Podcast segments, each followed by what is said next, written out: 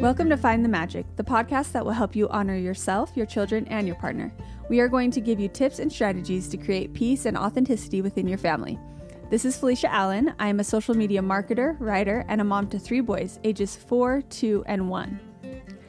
And I'm Tara Lynn Griffin, an English professor turned stay at home mom to four kids ages 10, 8, 5, and 2. We inhale a ridiculous amount of books and life tools and distill the information for you, our awesome listeners. Let's find the magic together. All right, everybody. So we're going to start out with our high five. Our high five. our high five. And I'm keeping it light today because we're talking about loss and grief. So I thought I'm going to start out with a little, very shallow high five. Excellent. Um, it's winter here in Utah for the last 12 months, and you guys, I don't. it's 17 months long winter. and I'm craving the sun. So my high five is going to go towards this lotion that I tried called Tan Gradual. That's the actual name, but it's like a clean ingredient, slow tanning. So, you know, there's like Ooh. the go in your bathroom, strip down, and try to get every inch of you with this tanning thing, and it never works out, and you look like a zebra for me. and you have to wear gloves. yeah. This one's just like get out of the shower and put lotion on, but it doesn't have a lot of those have kind of yucky stuff in them. So this one's like a clean one, oh. and it oh. doesn't really smell gross. Anyways, so tan gradual, and it's white. So like you put it on and you don't really know. It's just like lotion, and then you get a slow tan. From oh, okay. Everyone try it. I might need that more than you. Felicia has this, this like n- beautiful olive skin, and no. in the summertime, it's embarrassing. we like we go swimming at the pool. She's like this just naturally, just you just have it naturally, and I've given up decades ago of ever even being ten. So anyway, it's all good. How, mm-hmm. Whatever we have is mm-hmm. just right. I sound like my mom. Anyway, okay. Uh, let's see. Or that's what I at least say to my kids. So I guess sometimes yeah. the advice we give to our children, we just keep giving to ourselves in hopes that it, it sticks. sticks. Exactly. Oh, yes. Oh, yes. Sorry. Guys, we've been dealing with GarageBand issues here for about two hours, and our minds are a little numbed by this. So we're trying to record on two devices to make sure we get you guys really good sound. And so Sorry. Okay, so my thing that I have next, I was just thinking about summer and swimming at the pool and how great that is, and my non-tanness. And anyway, my my face palm. We're gonna now we're gonna go. We're gonna go into the heavy stuff. so there's face palms where you know it's like the like our ones in the past where it's like, you know like little mistakes we do funny things whatever and it's like a bonk like you know hit yourself in the forehead with your palm this is more like a sink your head down into your palm, like I'm defeated. That kind of a pose. Okay, so different kind of face palm. But we in my family have been going through some grief, which is what sparked this topic today. Um, we had our little pet parakeet die, which I know maybe for some of you you're like, that's not even a big deal, but it's my daughter's parakeet who she loved so much. And he was like I've never loved a pet like this parakeet. Like he was so much of a part of our lives. I mean, he he comes down on our shoulder for breakfast time and he spends all day with us because again, I homeschool, so he's like part of our classroom every day and he could do tricks and she, he'd come when she called and he was just like so I mean, he'd just sit on all of our shoulders. He was so sweet. Anyway, we loved him so so much. And this for me have been it's been the pet that I've had the hardest time losing in my life. But I actually think not only did we love him so much and he was so wonderful, but it's been so hard watching my kids experience. I mean, like this is the most grief they have ever felt. I mean, they've they've lost um, like great grandparents before, but this was like a, you know, he was younger than he he wasn't expecting it, and for them, it's been like their most raw grief that me and my husband have witnessed in them, and it's been it's been a lot to watch them. So that's my face palm. Resting face palm. Yes, resting face palm. and we're going to delve a lot into what that means, but that's what we've been going through. And I've been surprised at how much it's actually affected me and my state this whole week. And it's been interesting to observe that in myself. And I feel like I've actually learned a lot. So we're going to talk about that. Yeah, we're going to talk about grief and loss in a few different forms. Um, we all experience grief, whether it's in just small daily losses, maybe loss of an identity, um, lifestyle changes like big moves or losing a job. We also experience grief through our children and we take on their burden of grief. So, we're going to give some tips on how to recognize and process both our own grief as well as our children's grief. And I just want to explain real quick that this applies. We're going to be talking about some serious, heavy stuff and some lighter things, but we feel like this applies to everybody because everybody experiences. We're going to give you a lot of examples that hopefully apply to whatever whatever you're going through in life right now. So my personal experiences with grief um, started. I mean, for every again, part of living life and loving things is experiencing the loss of those things. But when I was nine years old, my grandma died, who we were really close with, and she was pretty young. and um, six months later, my uncle was actually murdered, which was for me as a small child, and he, I was really close with him. And for me as a small child, like it was a huge, huge tsunami of grief. Not only for me, but I I was there when they came to tol- tell my cousin's family. We are really close with my cousin's family. So like when the police came to tell them what had happened, I was there and like looking at that grief, like I I mean still to this day I've never seen any raw grief on that scale ever in my entire life. And so as a child, it was really, I mean, it was a lot. And and then, you know, I watched for years after what that grief looks like. And it affected me a lot. In fact, I remember a few years later, I was like 12, and I remember thinking, oh, what else is like, what is going to happen next? Because it's been a few years mm-hmm. since that happened and it was such a big deal. Like, what else? I just felt like part of life was having to go through really hard, traumatic losses over and over and over. And if a certain amount of time went by in between it, I, I, I mean, I was so afraid, like, somebody else close to me is going to mm-hmm. die. And I think that's a normal part of grief to to have that kind of feeling of like it has to happen regularly or else we're not living. But I just want to put it out there that although of course part of living is experiencing losses, I've also experienced that there is no quota that we have to experience a certain amount of traumatic things. It's just part of living is yes, there are losses, but you can go a long time in between them, and that's okay too. You can find safety in living in those positive times as well without dreading what's going to happen in the future. And that's part of living in the present moment. And that's where this whole concept that we've been talking about and we're going to keep talking about awareness and presence, all those kinds of things, it allows you to live in the happy times without the fear of loss in the future. So, anyway, it's like we're trying to balance here this idea of teaching and explaining how to process loss, but at the same time, live in peace and not in fear when you're not experiencing loss. And both of those two things I think are equally as important.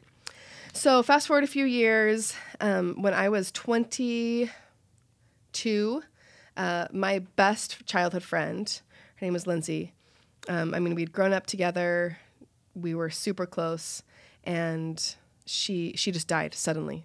Suddenly, like nobody even knew why, and it was again totally jarring. And now that was my first big loss, I feel like, as an adult.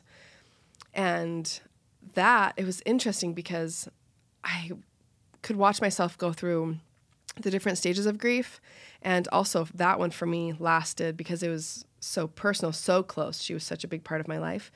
I I circled back to a lot of the different stages of grief. So we're not going to spend a lot of time talking about the stages of grief here, but I just want to mention them. They are um, because I mean, you can get so much great information about the stages of grief. That really isn't our space here. We're not grief counselors. But um, I just want to mention that the stages of grief are denial, anger, bargaining, depression, and acceptance. And the reason why I think it's helpful just to mention what they are is because in my own experience, I've realized that, first of all, you don't have to experience all of them to have it be complete. Um, but that, second of all, they're not in a particular order.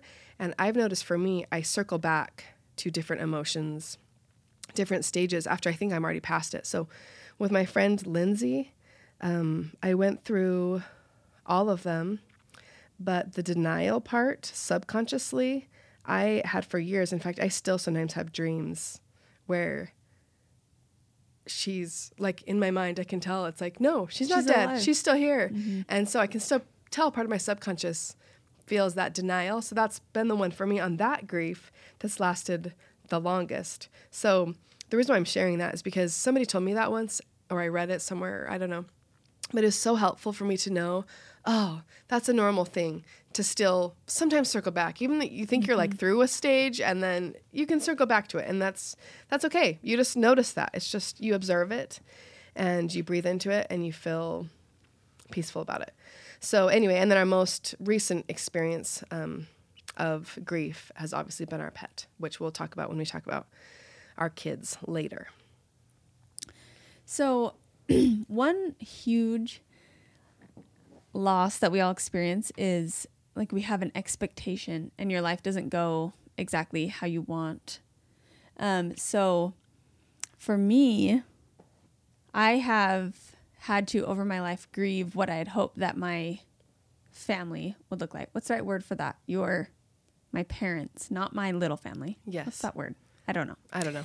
So what I thought The family my you grew up in. parents- yeah, my growing up family should have been my mom, my dad, brothers and sisters, our home life. Um, I I've mentioned it before, but my mom raised us as a single parent, and um, she she did her very best that she could, but it definitely wasn't like a conventional family situation for sure. And I went through high school wishing that it was even I mean, as far as lying, I told people I lied about it all the time just mm-hmm. because it was either whatever the feelings were embarrassing or I was just trying to be something else. So Like you would just say, you just say what your family situation was, like, oh, my Yeah. mom and dad are here. Yeah. Okay. Yeah. Or we live here. I would lie about where we live because we moved all the time. Uh-huh. and so That makes sense. just totally, you know, that's denial completely. And then when I decided to go to college, I was really kind of numbing out and pushing out, trying to forget that family. Like I still loved them and my brothers and sisters, but like the what it was what it actually was, I was trying to numb it out, crowd it out, and move on to creating my own family, which I mean, if we all we all know that doesn't work to numb stuff out. So I just, you know, went on with I'll just get a job and get married and I'll make my own little perfect family that will replace that almost. Um, and it wasn't until so I got married and then about a probably six months into getting married, my mom actually went to jail. And so I won't go into reasons, but when she called me to tell me, it was like almost like an instant, I was just overcome with this feeling of this is it. This is what it mm-hmm. is. Mm-hmm.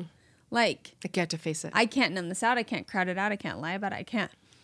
And I just, yeah, I had to face it. And it made me realize that all of that, that I, what was my family, made me. So if it hadn't mm-hmm. been that, mm-hmm.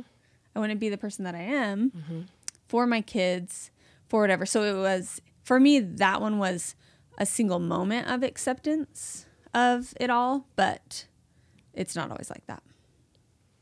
That makes sense. But you're saying that you had to, that the processing actually for you was just facing it and facing that loss and actually experiencing the feelings that come with the loss of, oh, that that wasn't how I was hoping it would be, and it never is Mm-hmm. It going never to will be. Yeah. Mm-hmm. that makes sense. Yep. My mom grew up with uh, an emotionally and verbally abusive father, and um, she says that she, you know, her, both her mother and her father died later in life.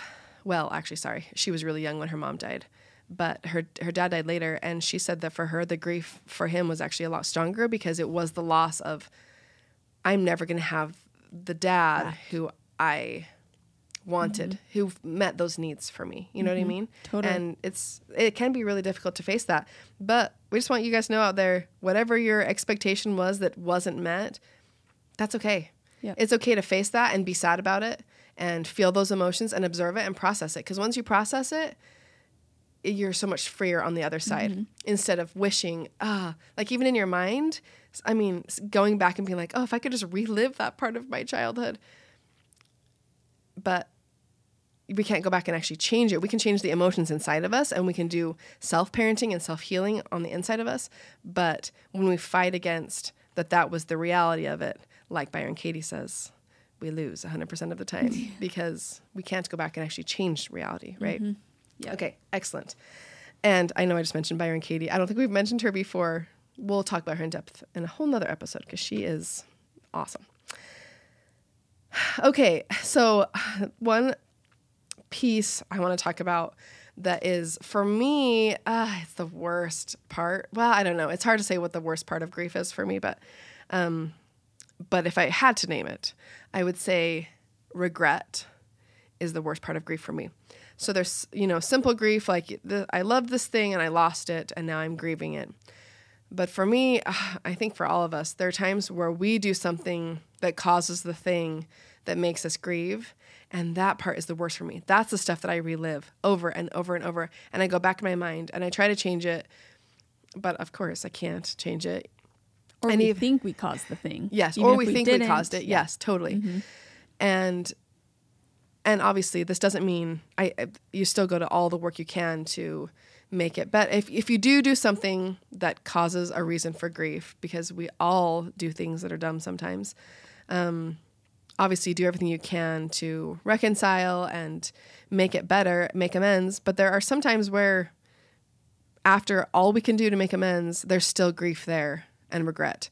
And I hate the feeling of regret. I mean, I remember just with little things as a kid, like, I mean, I was trying to do like, can I do anything to turn back time? Maybe if I concentrate hard enough, I can like turn it back. You know, if I broke something, just dumb things where it's like something that I loved that I ruined, and I'd be like, ah, can I just turn back time? And obviously, those are small things, but with bigger things, I mean, that regret can just consume you.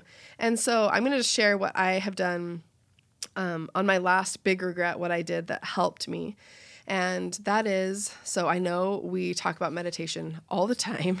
And if you need a review on how we do our meditations or how we work it into our day, go back to our first two episodes where we both talk about our morning routines. But for me, that's like my healing space, my place I go. So for me, with like that feeling of regret, I actually found it to be really helpful. So for any of you out there who have something in your life that you've regretted, that you're having a hard time forgiving, finding forgiveness for inside of yourself after you've done everything you can do to make amends, um, I actually go into a meditate. I just go into, you know, sit down, take a few deep breaths, get into a relaxed state.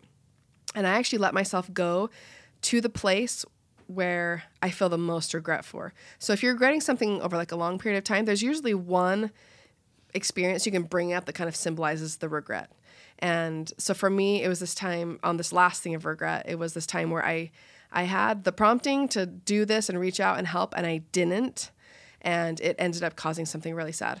And so I picture that moment, that f- that time when I when I saw the need and I didn't reach out and help, and what that caused. And I actually like let myself feel it, like feel that regret, because lots of times we avoid that memory because we don't want to feel it because regret feels so bad. So anyway, so I just went into that place, pictured that that one moment that kind of symbolized the the depth of my regret, and I just let my feel myself feel it, like lean into the feeling. And I know we say all the time, lean into it, but it's really helpful for me to actually say those words in my mind. Lean into that feeling of regret. So it's almost like you're making it get bigger at first, which mm-hmm. feels wrong. But as we know, when you lean into an emotion and you actually let it get stronger, it allows it to process through. And that's where it was in that space that I can find forgiveness. Mm-hmm. So, and I don't think there's any way to talk about forgiveness without talking about God. So, Felicia and I are members of the Church of Jesus Christ of Latter day Saints. So, we're Christians. So, when I talk about God, obviously that means God, our Heavenly Father, Christ. And so that's who I picture when I'm in that moment and I have that thing. I I picture myself just like handing over. I actually literally picture I put it at Christ's feet. And then I picture him picking it up for me because he says we can lay our burdens on him. I picture him picking it up and I picture him come standing next to me and we're yoked together, but he's holding the weight of it. And I and I'm sorry, this is a really emotional episode, but I like I was talking to Felicia about it. We've already cried many times just in the preparation for it, but um, I've actually found that regardless of what the experience is, that God can actually take the burden of it, and so we don't have to carry the weight of it anymore. Even though obviously the the past doesn't change, He can take the weight of it. So whatever your experience with God is, whatever religion you are, I have very spiritual friends who come from all sorts of different religions, and however they see God, they still can find that peace when you connect forgiveness to God or the the loving power that created the world. However you see God, I believe the forgiveness and God are really connected. And also, this goes along with anytime you're experiencing grief that has to do with somebody else, something somebody else has done that has caused you pain and loss. It could be betrayal, it could be all sorts of things like that that require the forgiveness of somebody else. The same thing works. And I've used the same thing. You can go into that space, take a few deep breaths, you can incorporate it into prayer, but you still go into that space and you picture what the other person, whatever that other person did that you're trying to forgive, and you lean into that emotion. So again, it's not your regret now, you're actually leaning into somebody else's now. And you lean into it and the same thing. You you lean into it and you feel present with it and you allow yourself to go through the pain of it and then you hand it over to whatever power you believe in. And you just do that over and over. And i have found healing and forgiveness on both sides i've been able to forgive other people and uh, myself for the different regrets that i have and so that's just something that i have experienced that i think is worth trying out i think we all have something to forgive, whether it's somebody else or something ourselves, you know. Anyway, so there you go. And on that note, um, I think when Tara Lynn talks about meditation, sometimes that word, at least for me, when I first started hearing Yeah. meditation, I was like, eh, what? Yeah. No. Yoga mat? No. What? Candles? I'm not meditating. This is weird. And so for me, a lot of times I do meditate now and I've found my own meditation process, which I think you have to just start slow and figure out what that is for you. There's really no right way. But a lot of times for me, it's going through those daily experiences and being still. Like mm-hmm. even three breaths of stillness after something even silly, like Yes. your kid has a really Yes. hard tantrum. Mm-hmm. That's a meditation. Yep. That's being in that moment. Totally. And so if you can practice that even in the small daily things, I think it'll lead up to being able to have full blown like burden lifting meditations if you can get still Yes. in those moments. And what you're saying is being present. Like Yeah. those breaths bring you back to the present moment. That is meditation and Yes. healing and stillness Yes. all there. Yep. Yes, excellent. And another thing if if you have a prayer practice, a great way to start is just at the end of your prayer, just hold still. Mm-hmm. And just see what you in feel silence. and do some thinking in that space. Yeah. Because I think prayer is a great introduction into it. So for a lot of people, going straight into a meditation, yeah, you're right. Sounds weird. But do something that you're already doing that Yeah. is stillness or prayer or whatever, and then just stay in that space for Yep. a little longer. Yep. Beautiful. I always noticed that um, I had a hard time being in that like stillness zone before I came to the realization with my family. Like when I would be in mm. silence, I'm like, I need to turn music on or Yes. watch something, like watch a show. I felt very uncomfortable because it was not the quiet, it was being inside my own mind. And those things would come back up. Yes. But ah. once you realize that there's a process to bringing them back up, sitting with them and letting them leave, you're not afraid of that. I totally agree. And that's a good thing to be aware of. That it's a it's a hint. It's like a little tip to you. If you're in stillness and you're feeling the need to fill that stillness with Mm-hmm. other noise because you don't like the thoughts that are coming up, that's like a good. It's like our subconscious way of saying, "Hey, there's something you need to process here." Mm-hmm. Totally. And instead of trying to numb it, I love it. Just take it as a, "Oh, thank you." It's a sign. You're telling me there's something I need to process. So let me just take a minute. What is that feeling I'm feeling? Where am I feeling it? Lean into the feeling a little bit. And so a lot of, I would say 99% of the time, for me, that's enough. Yeah. This is what I'm feeling. quick. Oh, Yeah. Mm-hmm. this is what I'm feeling. Whew. Yeah. And then there are other things. Obviously, we're talking about heavier stuff now that take a little bit more time. But yeah, oh, I love that. That's such a good tip. Thanks, Felicia. Of course. We're going to take a little break and we'll be back to talk about your child's grief.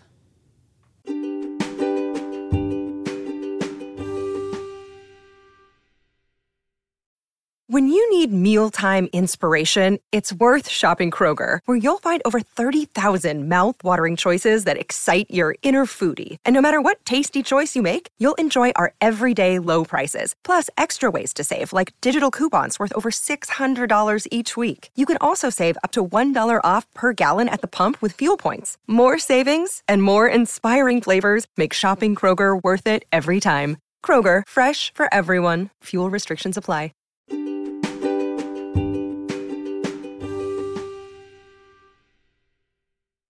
Okay, so now we're going to be talking about how to help our kids with grief. And this doesn't just apply to kids. I mean, it could apply to anybody in your life that you love, but obviously Felicia and I are parents, so it always comes back to our kids. And the unique situation parents have or any adult when you're helping a child go through grief is I picture it like you're you're helping kind of shepherd them through a difficult situation and you're teaching them they're going to be creating neural pathways because grief is really strong. So your brain goes to a really strong place and it's important that we teach them intentional ways of getting through that. I'm not even going to say getting out of it because really the only way out is through grief. Mm-hmm. um, you can't just like step out unfortunately. You have to just go through it.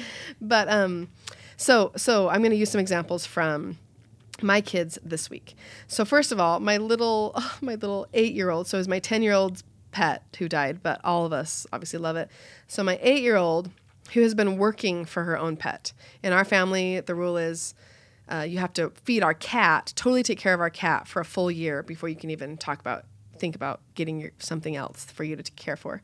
And so, you know, my 8-year-old has been working and looking forward to the day when she can get her own pet and she was crying and she was like, I don't want a pet anymore because this hurts too bad. it was like, it's true. It does hurt. It does hurt. And that's yes. okay. And sitting in that space is okay. And part of loving, you do always run the risk of losing. And that is part of what makes love so beautiful, really, but um, also can cause some pain. So, the next day after our little so i'm just going to use this example of the bird as a type for any of the grief out there, but it's just because it's so recent and it's easy to use as an example. So the day after we found out, you know, he had died the night before, we woke up, we, you know, stayed up, everybody was crying. And then we, and the next morning we woke up. And before my kids woke up, I was talking with my husband and I was like, this is their first really intense experience with personal grief. So whatever we teach them here, what they're going to do with their grief, that's, they're going to go back to that. Next time they feel grief, the little neural pathways in their brains are going to go back to whatever we give them here to soothe. They're going to try to go back to that. So, for example, so I am a really like with food, I am super like I don't have a strict thing with food. Really my only rule with food is to be present with your food and enjoy it. And emphasizing the deliciousness of healthy nutritious foods, but like I don't have any foods that are like a villain or that are like this bad thing. So anyway, that's my general just outlook on food. But for me, in grief, I feel like we have to be it's important to be really intentional with what we put into our bodies in a loving way. So if when I feel grief, my automatic thing is to reach for donuts, my brain processes that as when I'm in emotional pain, I can reach for a donut and that will help soothe my emotional pain. And that I don't feel like is healthy, right? Mm-hmm. So again, I have no problem with donuts. I just don't want to be reaching for a donut when I'm in pain. I want to be able to enjoy a donut when I want to enjoy a donut, but not feel like I'm enslaved to that donut. You, you mm-hmm. get what I'm mm-hmm. saying?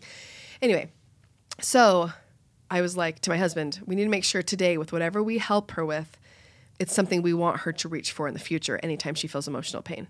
So I'm not going to wake up and feed her a bunch of cookies because obviously that the next time that's just what she's going to reach for. And i'm not going to numb out the whole day by let's just watch movie after movie after movie to take our mind off of this because next time she'll reach for only numbing with technology. Mm-hmm. again there's nothing wrong with watching a movie and being entertained by a movie but to numb out pain and just watching it all day isn't going to be a healthy thing for the future so it was really unique. It was actually a really beautiful, sacred experience that day. We spent some time in the morning. She cried. We talked about what she was feeling.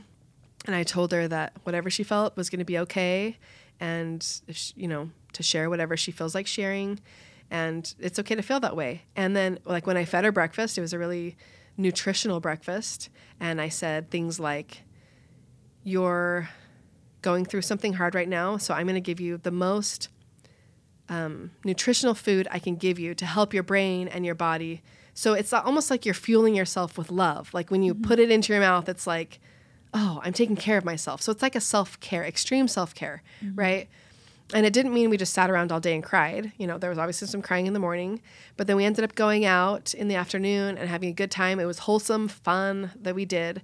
And it was really awesome. And we had some time connecting. We had a really nice meal that evening and just connected and talked and it was it was really nice. And we we watched a movie that night and just snuggled as a family. And but it was more intentional, deliberate. We're not doing this to numb. We're literally this is because we want to snuggle and just settle down at the end of the night. But um but anyway, for me that was actually like a really beautiful sacred experience and I, I was able to have this conversation with her that I loved and Eckhart Tolle and I know we refer to him all the time because he's so awesome in his book A New Earth. He talks about so we live a lot of our lives on the level of thought. So we have thoughts coming in and out. A lot of times we don't even feel like we can control them right? The thoughts just come in they come out. And that's where a lot of people live most of their lives. Then there's so I picture so I describe this to my daughter as like here's like a, a line. Here's where thought is. Then when we dip below thought that's numbing out. So that's like where I just surf the internet because I'm trying to numb out the thought or watching TV for a long period of time can be an example of going below thought like you're trying to just escape from thought or stuffing your face with junk food or we call it play food at our house you know like it's just that can be numbing again to be clear I know I've said this before, but there's nothing wrong with any of those things. But when you're doing them to numb out emotion, then they can become unhealthy. But then there's places above thought. So meditation, stillness, that's a place above thought. So you're not necessarily thinking for that whole time, but it's it's like elevating and it's rejuvenating. Also, wholesome fun, like what me and my daughter did that afternoon. And now we had fun. It took our mind off of the loss for a little bit, but we weren't like going below thought and numbing ourselves out. We were going above it and it was rejuvenating. And so when you're in grief, that doesn't mean I'm saying that you have to just like sit there in the grief every second because that doesn't sound very fun. Obviously, you're going to have times where you're sitting in it and it's important to allow yourself to sit there. But um but it's okay to do things that take you above thought. So for me, hiking, going places with my family, things like that when they feel right you go and you do them and it was really cool because as we went throughout the day my daughter would be like oh yeah i can feel this this is this is making me feel good and rejuvenate me you know what i mean? Anyway mm-hmm. I, I just like that kind of example and it was so great to have a conversation with ch- and even at 10 she could understand that concept of this is how i feel. I don't like the way i feel right mm-hmm. now. So i'm going to feel it and then where are we going to go from there? Are we going to try to numb it out? Are we going to try to do things that make us rejuvenated and happy. And then we can go back to that space of hardness and difficulty, but we can go in and out of it. But in a, if we kind of concentrate on staying above that level instead of numbing down, I think that's a mm-hmm. helpful tool. I agree. And also kids go through I for a lot of the times. So with this loss for your whole family, it was intense.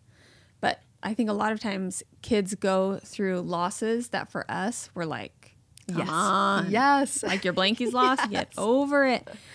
But if we can recognize all those things for them, all those emotions for them, and accept them instead of trying to like blot them out, if we can empathize with them, um, however small they are, then that'll help them. I mean, with their relationships in the future, being able to empathize, and also um, just that trust and connection that we're trying to establish with our kids. If they know that we're still going to hold, because I think the temptation sometimes when kids are throwing a big, like, emotional thing is, oh, you're okay, you're fine. Here, do you want to just get a new bird? Like, Yes. you know, Uh-huh. that. The next day, just here. yeah, Here. here, it's wizard. a whole new thing and just push them through it. Um, but if we can sit in it, but still, we're still holding our boundaries. Like, wow, your blankie's lost and you're really, really sad. We still have to go to bed though, but we can be sad about it. Yeah. So, uh, like if, when you're moving, I've heard a lot of people through like moving and new babies, especially Yes. Yes. where their kids are having these huge emotion, emotional reactions, like especially to a new baby, where every, their world, if you think about it, they are essentially grieving the parents that they had. The whole world that they had is a new world, and they lost that old world. Yes. And so there's a tendency to like, oh, let's go buy a new toy. And I'm not saying that doing extra special things isn't good. Of course, it's just like dessert. You can have Yeah. dessert that Yeah. day, just don't have it all day trying to step down the emotions. Yep, exactly. So keeping this is still our normal family life. These are still our boundaries. I see you though, and I love mm-hmm. you, and those emotions are totally normal. And let's talk about them. But like you having this huge tantrum isn't gonna make it better Yes, yes, I love because that. we all know adults who still have adults who still have huge tantrums. it's so true. Do you know what I mean? yes. So can we take them through that? Yes, Yes. And the new baby thing I think is worth saying because for most parents, I mean, sometimes as parents, we grieve the change that happens with the new baby, and that's Mm-hmm. totally fine. But for a lot of times, for an adult, it's like, this baby is awesome. You know what I mean? I'm feeling Yeah. Mm-hmm. mostly happy about this. Again, I'm not saying that happens every time, but you know, sometimes that's the case. Mm-hmm. And every time when a new baby's born, even if that older sibling loves the baby, Yep. they always, Janet Lansbury says, there's always an amount of grief that happens on the mm-hmm. inside of an older kid when a new baby is born because Yep. it is a loss. It's a loss of a lot of things and they're gaining a lot as well. But just because you're gaining something out of a situation doesn't mean you're not losing as well. I feel like that with a move myself. We just moved last year and there's a lot of things we gained, but there are still a lot of things we lost Yep. that are going to be different. It's just a loss of it's something that's changed that's different and it's Yeah. okay to recognize that that requires some grieving sometimes Yep. going through it. and being aware of a lot of times when my kids are going through something hard like maybe they're hitting their siblings or being especially defiant i try to like before meditation just think about them and think about what are they going through that could be a loss for them whatever it is. Even if it's you had a baby 6 months ago they're still that's still changing their life in a huge way Well, and babies keep changing, so they just keep Yeah. up that that concept of processing things. I mean, all of a sudden now the baby can reach their toys. That's a that's a whole nother level. you know what I mean? Yes, Like so true. Mm-hmm. Now all my Legos get broken every day because now that baby can walk. So Yep. that's I guess that's I think why parenting is such a parenting is a spiritual practice. I think because they teach us there's so much change and so many stages that we have to move through with as much grace as we can, and constantly and Yeah. that's part of it. I love it. Beautiful. So there is a book by John W. James called When Children Grieve, um, and it's for adults to help children deal with uh, death, divorce, loss, any sort of loss. Um, Tara Lynn and I have both not read this book, but it is highly recommended by Janet Lansbury, who we love and we've recommended. Um, and so there are just some tips that he gives in the book to helping your children, and we wanted to share them with you. So the first one is listen with your heart, not your head. Allow all emotions to be expressed without judgment, criticism, or analysis, which, I mean, that sums up everything. Empathize. Recognize that grief is emotional, not intellectual. Avoid the trap of asking your child, What's wrong? For he or she will automatically say nothing, um, especially with older kids, I think. Adults, go first, express your, express your emotions, telling the truth about your own grief. And I wanted to add a little note here that it might not be the best to be wa- like explain explain your emotions and how you're feeling and whatever your authentic personality is to share but i think it could scare kids for us to have big like wailing crying fits so maybe Yeah. trying to work through those and, they can then see us. Yeah, they Yeah. can see us cry. Yeah. but yeah, I mean, a lot of times if you're dealing with your own grief, you'll probably do some closet crying as Yes, well, and yeah. that's okay. And you can tell your kids. I don't think there's anything wrong with saying, "I am feeling a little sad about Wizard dying today." Mm-hmm. Wizard is the name of our bird. Um, so yeah, I'm feeling a little down. Sorry, I said something cranky there. Yeah. you know, I'm feeling I'm Mm-hmm. feeling down. You know, and there's nothing wrong with saying that that that's going through your mind right now, and having them see that you're going through your own grief. That's okay. Um, remember that each of your children is unique and has unique relationship to the loss. Be patient. Don't force your child to talk, and don't say don't feel sad or don't feel scared, because sadness and fear are the two most common feelings attached to loss of any kind, and essential to being human. And that's part of that goes along with everything we ever say, right? Whatever emotion they're feeling, it's okay. And don't I love I love the when listen with your heart, not your head, because there's so many times where we want to just rationalize it out. You know, like when my daughter said she doesn't want another pet. It's so easy to be like, Yes, you do. trust me, one day you're going to want another pet. You know what I mean? But that actually sentence isn't helpful for her right then. Right. One day she will want a pet probably, but whenever that time is, it's fine. I don't have to like convince her of that right this second. You know what I mean? I'm just sitting there with her in her emotion. Yep.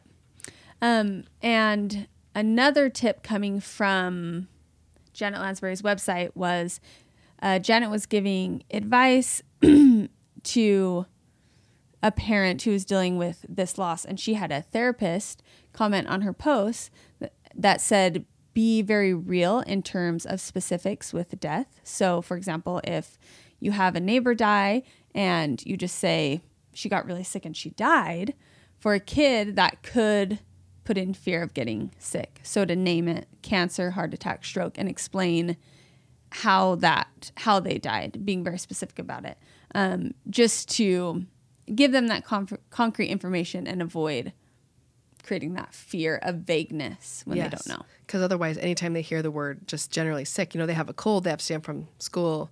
they're thinking, die. I'm dying. Yeah. You know? So yeah, I think I think as adults sometimes we obviously we're not going to give kids the full burden of what a sickness like cancer looks like. Mm-hmm. But just naming it, I do think gives them power. So Yeah. and obviously you can just use your judgment on age appropriateness. But I, I love that idea that even a three year old can know, oh, a stroke. Yeah. That's what happened to my grandma. That's not what I have when I have a fever. You know, it's different. exactly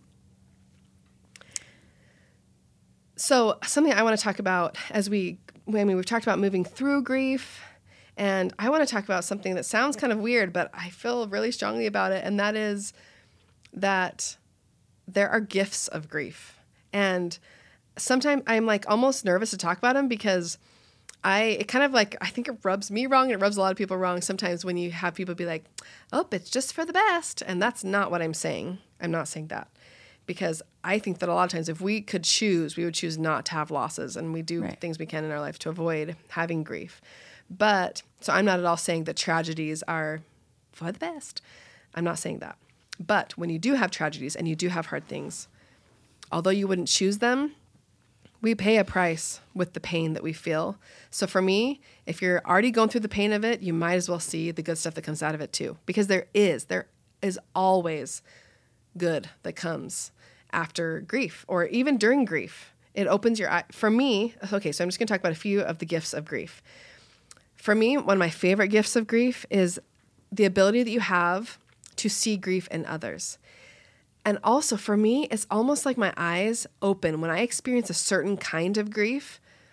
It's like my heart opens and my eyes open so that when I see grief in others, it doesn't look like just regular sadness to me, but when I've experienced that particular kind of grief, I can identify it in somebody else. And it actually blows my mind because every time I've grieved a specific loss, I mean, I'll literally like be there with somebody and see their faces and it comes into my mind that person like i know that feeling because i mm-hmm. felt that one before. Mm-hmm. That's what loss of a loved one looks like or that's what this kind of grief looks like. Mm-hmm. And it's amazing because i feel like we can actually comfort those around us in a way with actual true empathy. Like i have been there. Maybe not that exact situation but i know what that, That pain feeling. feels like. And that to me has been i mean literally i remember one time sitting in a group of people and i saw this woman sitting across and i remember thinking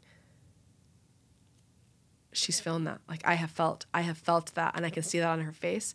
And so to me, it's really nothing short of beautiful that it opens your eyes to see others in a different, totally different way, and it allows us to connect with each other in a different way. And it also helps us with when time goes on, it allows us to give comfort. And I, I think there's few things on this earth that we do that's more sacred than helping other people in their own pain. I think it's a really amazing chance that we have, and that is a gift that comes with grief. And the other thing I want to point out that as we go through grief and come out on the other side, I have had people tell me that once they've gone through something difficult, when they start feeling a little joy, even the joy, sometimes they feel guilty about, so they push It's it back like down. joy. Mm-hmm. Mm-hmm. Yeah. So say say you've gone through a loss, and these are obviously probably a heavier loss that we're talking about here. I don't know if we experience that if we lose a crayon like a kid. You know what I mean? I mean this is heavier losses, but if you experience a loss and then you feel a moment of joy come back, a lot of times you'll feel different things come in. Perhaps, so say you're working on, say it's a regretful loss. You think, I don't deserve to feel that joy, and you push it down. Or say you're dealing with the loss of a loved one and you feel like, oh, well, they're not even here to feel that. So you push it down. Or I shouldn't be feeling joy. So I push it down. That is super, super, super common because sometimes when you're in the depth of grief, you feel like you'll never feel joy again. I think that's a pretty common thing. We think when you're in that depth, it's like, I am never not going to feel this way. This feels so bad. I'm never going to feel joy again. I'm never going to be able to like s- smile and have it feel real. Um, in my in my hardest times of grief, I remember being in public and like smiling with my mouth and realizing oh, that smile is not going any deeper mm-hmm. and it made me sad to be like oh, i'm not i'm never going to feel actually happy again and i'm a pretty smiley person so it's almost like mm-hmm. a i'm never going to be myself again mm-hmm.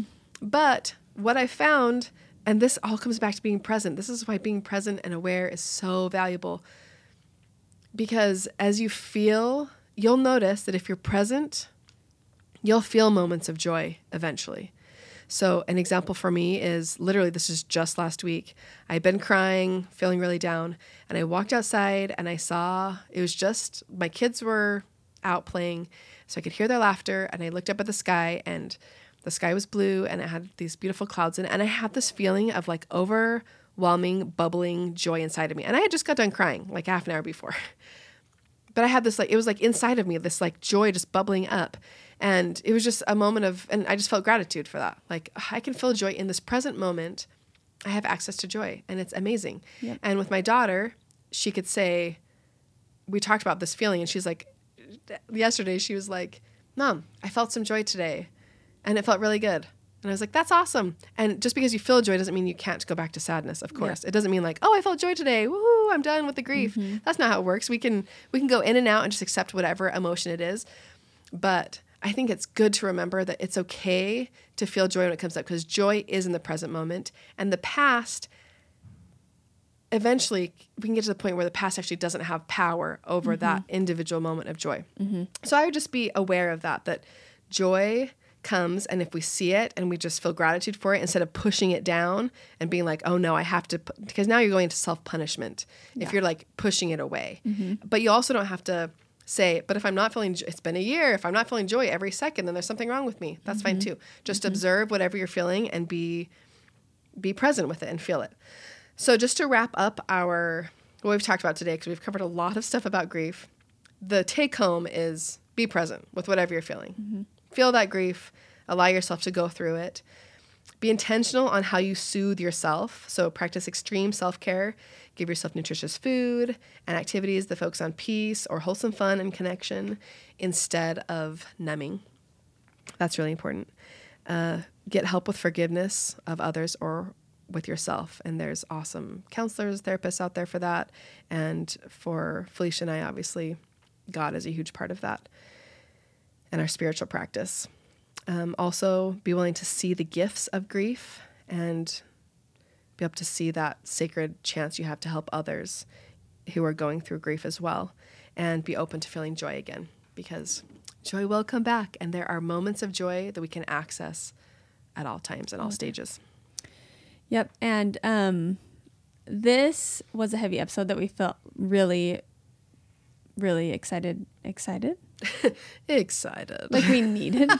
excited. Sad, excited to share um, because we think it's super important. And also teaching your kids how to process that is super important. And next week, we're going to be, talk about kind of some inspiration once you do start to spark that joy and find the light to push yourself out of, not push yourself, but you guys get out of those those hard times. That's all it is. Just some we're going to have some really good tips next week to um, help yourself out of that struggle. If you feel like you're kind of stuck, like you've accepted the grief and you've worked through it, but now you're like, okay, now let's go.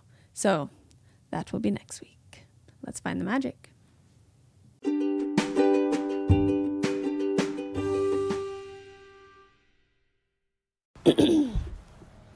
me, me, me. Brown cows.